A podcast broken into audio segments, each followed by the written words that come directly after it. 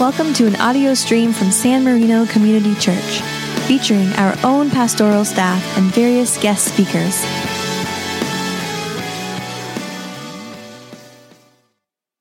Let's go to God in prayer.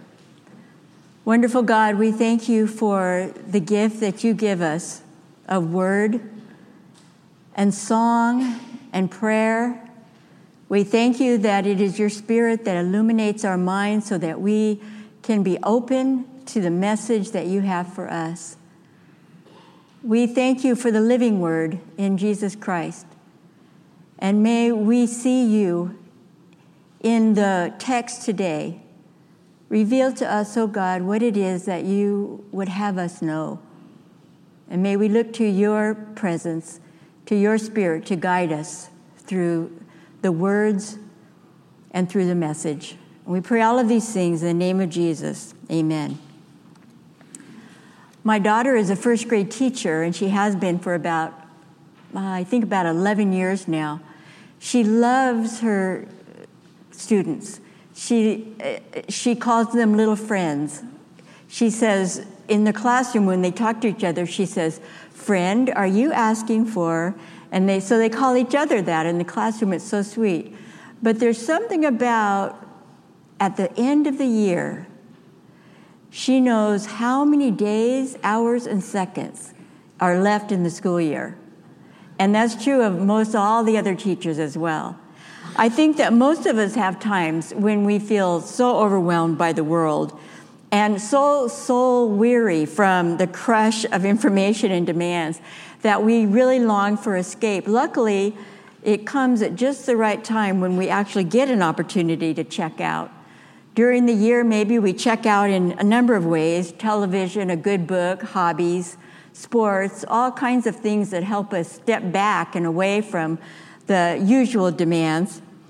And then when summer rolls around, or for some others, when different seasons roll around, we, we take a more extended checkout.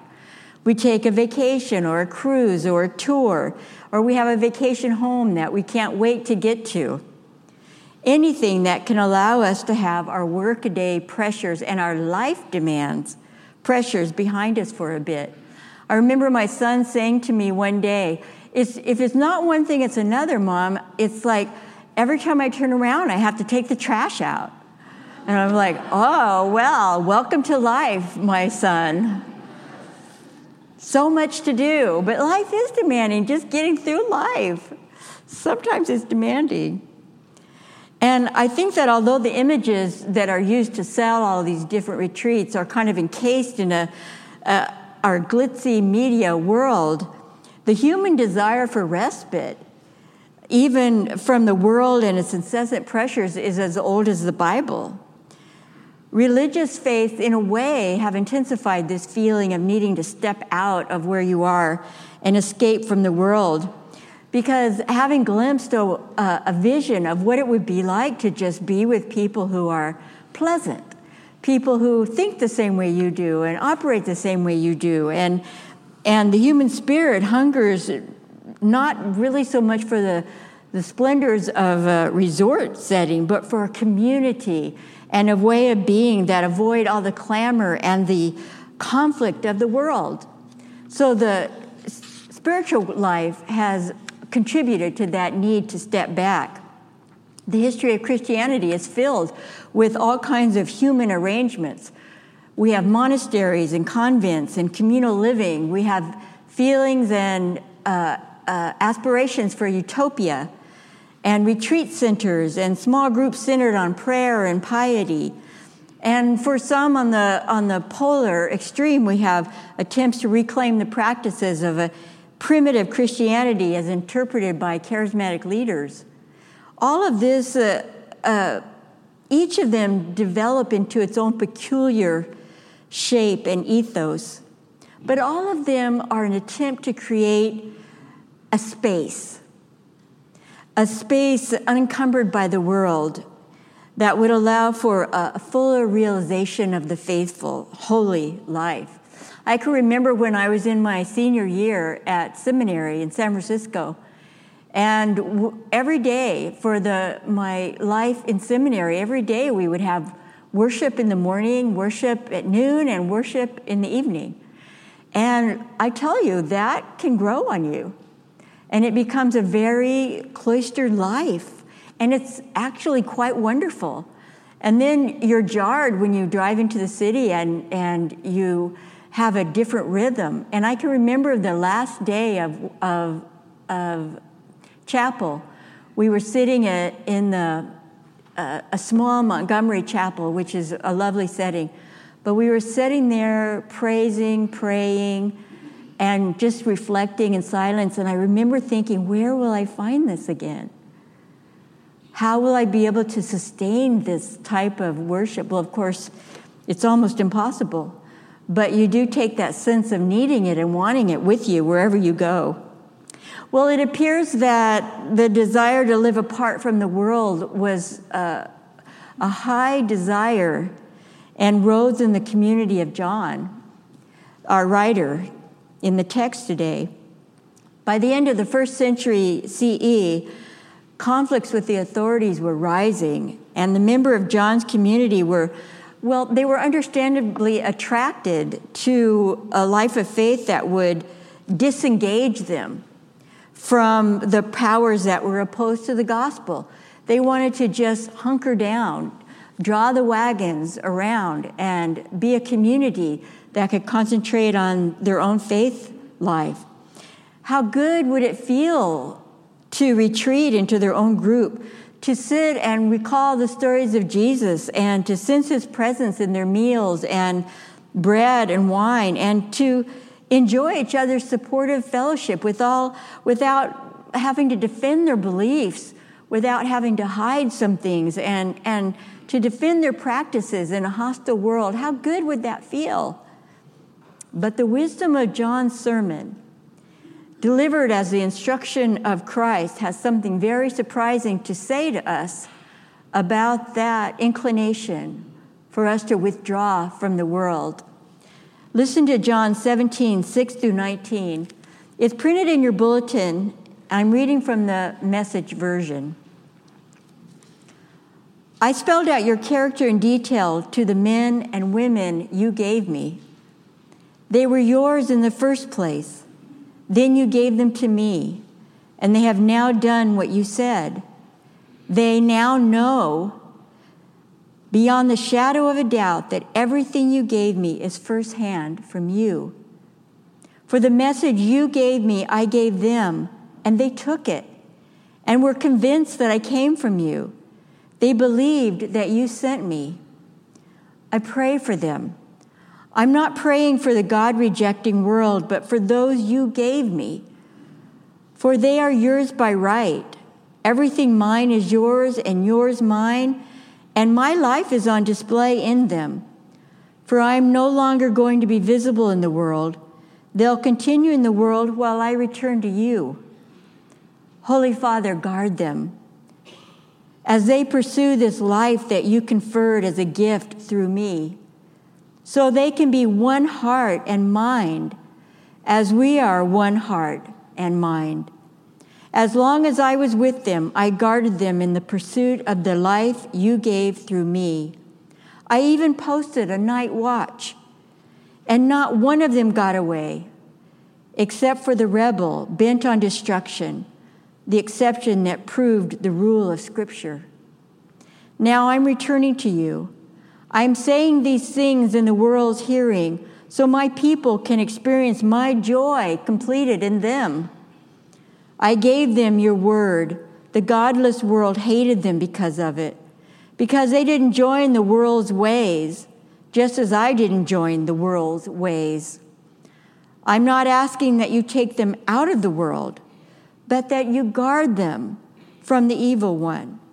They are no more defined by the world then I am defined by the world. Make them holy, consecrated with the truth. Your world is your word is concentrating truth. In the same way that you gave me a mission in the world, I give them a mission in the world. I'm consecrating myself for their sakes, so they'll be truth consecrated in their mission. The word of the Lord.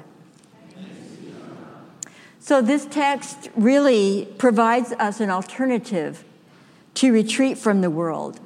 And it's important to understand that the, the term world here does not signify the universe or the planet on which we live.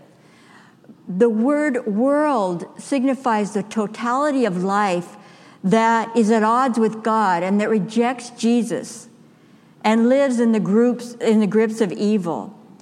And to live in that world is pretty risky. Being identified as a unique community that clings to the name of Jesus poses a threat to all the accepted absolutes and certitudes that the world offers, and that determines the world's values. Security and stability are not assured. We can see that when Judas capitulates to pressures around him. It's an illustration of what can happen. Again and again, we read that Jesus and his disciples do not belong to the world. That is to say, the world's claims do not shape their essential identity and faith and values. They are shaped by something else. At the same time, Christ is crystal clear in this particular text that there is no escape from the reality of the world. There's no place that we can go to hide from the world. He says, I speak these things in the world so that they may have my joy made complete in themselves. Christ speaks to them in the world where they live. Christ speaks to us in the world where we live and where we will find joy in ourselves. Or to provide another equally valid translation, among themselves. Not just finding that value in the world, but between each other in this community. The scriptures say, yes, you can be a community. And yes, we can find joy in this community. But the scriptures say, no, the community is not to abandon the world. That's not our mission. That's not our right. We can't abandon the world as if fearing that the congregation will not get these messages John portrays Christ as repeating this message over and over again in different ways. He says, I am not asking you to take them out of the world, as he's speaking to his Father, but I ask you to protect them. They don't belong to the world, just as I do not belong to the world, but I'm not asking you to take them out of the world. Instead of retreat from the world, Christ offers an alternative model that can empower the community, that can empower us to live in the world without succumbing to the pressures and the values that the world offers around us. That's pretty hard to do. And there's always temptation to become reflective more of the world's values than of the ones that we really claim as our own in Jesus Christ. Jesus doesn't respond to our lives by saying that we should not be so busy with worldly affairs. Most people think that what Jesus is asking you to do is stop being so busy. Jesus isn't trying to pull us away from the many events or activities and people that make up our lives. He doesn't tell us that what we do is unimportant or valueless or useless. And nor does Jesus suggest that we should withdraw from our involvements, that we should all live in a retreat setting, quiet, restful lives, removed from the struggles of the world, although we all seek that from time to time. Jesus' response to our lives is quite different than that. What Jesus asks us to do is to shift the point of gravity for ourselves, to relocate the center of our attention, to change our priorities while we're doing all that we do. Jesus wants us to move from the many things to the one necessary things. Do you remember that scripture? Seek first the kingdom of God and everything else will follow. That's not just a great song. That's not just a small verse. That's that's the message, that's the key. Jesus doesn't speak about our, our change in wanting us to leave our many faceted world. Rather, he wants us to live deeper into our world, firmly rooted in the center of all things. Sometimes we think so linearly. We think that here's our priority, and then here's the second, and then here's the third, and here's the fourth, and so on. I remember being way back in, in Bible college when I was the only female in any of the classes, and they would list, they make a list of this. Your priority is God, then the church, then your family, and then, and that never sat well with me. I always thought, that doesn't make any sense to me. But if we think of God as the center and everything, all the love that we have to give to family, to friends, all the integrity we can muster for our workplace or whatever, coming out of that center like spokes on a wheel rather than a line, it makes perfect sense. Jesus doesn't speak to us about a change in activities. He speaks to us about a change in, in context. He doesn't speak to us about a change of pace. What Jesus is speaking to us about is a change of heart.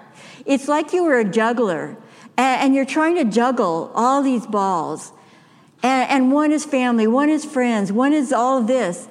And sometimes people feel like when we, when, when we ask them to be involved in church or we invite you to deepen your faith by, by study or whatever, that in your mind you're seeing one more ball being added to all the ones that you're juggling. But if you could shift your gravity, if you could shift your location to understanding, you're not being asked to add another ball, you're being asked to change the heart of the juggler so that the heart of the juggler is able to see what they're, what they're keeping going in a different way, in a deeper way. And this change of heart makes everything different, even while everything looks to be the same. This is the meaning of set your hearts on God's kingdom first, and all of these other things will be given you as well. What counts is where our hearts are. When we worry, we have our hearts set in the wrong place. Jesus asks us to move our hearts to the center. Not that we shouldn't be concerned, not that we shouldn't be good stewards, not that we shouldn't be alert, but worry Worry does nothing. When we move our hearts to the very center, everything else falls in place. So, what is the center? Jesus calls it the kingdom. The kingdom of Jesus is God. Our kingdom is the heart of God. And we're urged to understand Jesus' words as an urgent call to make the life of God's Spirit our priority and by doing so, we're able to better see what's at stake. A heart set on the Father's kingdom is also a heart set on the spiritual life. To set our hearts on the kingdom, therefore, means to make the life of the Spirit within us and among us the center of everything that we do and everything that we say. That we're no, that we're no longer imprisoned by our impulses, by our regrets, by our harbored grudges, that we're free from those when we live out of the center. They are to stay in the world under the protective care of God. This is what Jesus asked for. That we be guarded from all those temptations to allow ourselves to be imprisoned by the values of, a, of any world that rejects God, rejects Christ. We are to live amidst the knotted complexities of the world without becoming entangled in, in the world. And the holiness that we might have hoped to achieve by escaping from the world is to be found not through disengagement, but through the action of God and through the immersion into God's Word, God's word written, God's word preached, God's word lived through Jesus. This reorients the directions of our yearnings Christ recognizes the desire we have to be holy, to be set apart. We want to serve God. We want to love God to the best of our abilities. We certainly can't do it on our own. And God recognizes that. And God is able to turn us to the truth of God's word that's revealed in the here and now, not always just in the past. This plea to remain in the world rises to a crescendo when Jesus prays, As you have sent me into the world, so I have sent them into the world. So you see, option, there's not an option for us to abandon the world. As you have sent me, now I send them. It's, is it getting more clear that the reflection we have, that we want to see in the mirror, is a reflection of Christ? That is a reflection for us to see in the mirror and for us to know that Christ has confidence in us to be his body in the world.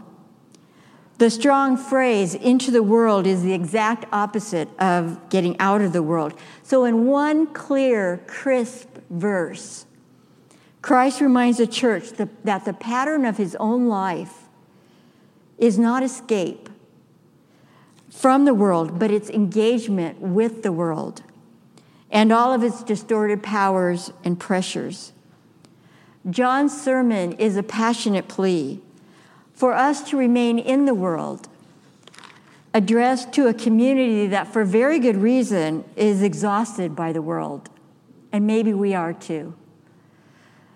It's addressed to a community that's ready to be done with it, and maybe we are too. Just as we experience exhaustion with this world's ceaseless violence and corruption, and the frequent feelings of despair over our inability to make a difference. Many of us will take a vacation this summer. Some of us will take staycations. But we'll all ask each other from time to time, What are you doing this summer?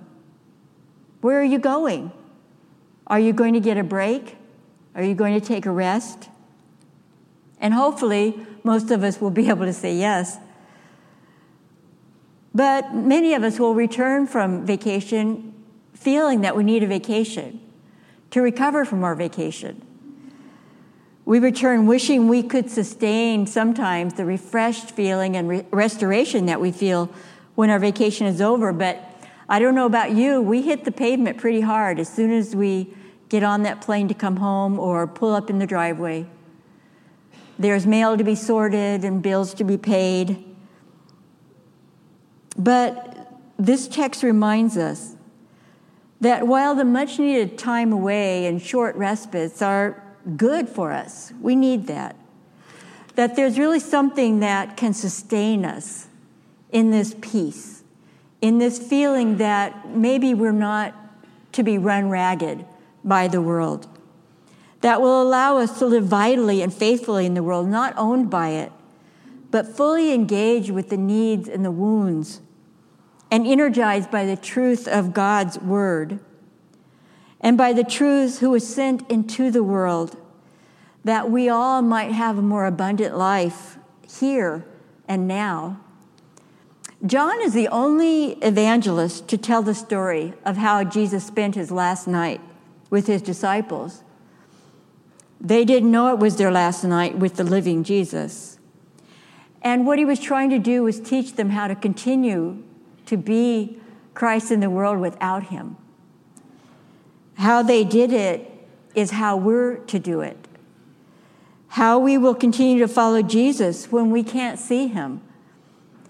We've all been given the mission to continue Jesus' life when he's no longer physically with us. And we ask ourselves, how do we do it? So, of course, the only answer is we have to go back and we have to see how Jesus did it. Jesus got up from the table that last night and he took a basin of water and a towel and he proceeded to wash the feet of his disciples. Peter objected, but Jesus overrode him and continued the washing.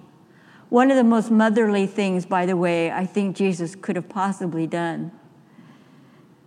Then Jesus began to talk, and he talked for a very long time. This is the longest conversation of Jesus that we have in the New Testament.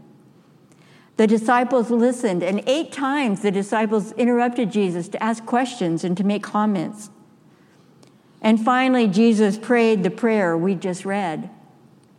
And as he prayed, this is what he did He gathered up the life they had lived together and he fused it into the life the disciples would continue to live praying his life and work and their life and work and our life and work into a living identity.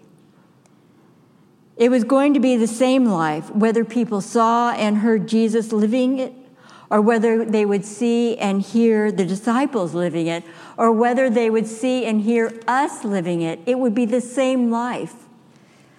So the pattern holds whatever we do in Jesus' name, we begin on our knees before our friends and neighbors.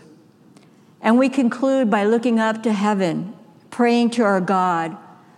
Washing feet and praying to our living God are the bookends of our life. Thanks be to God.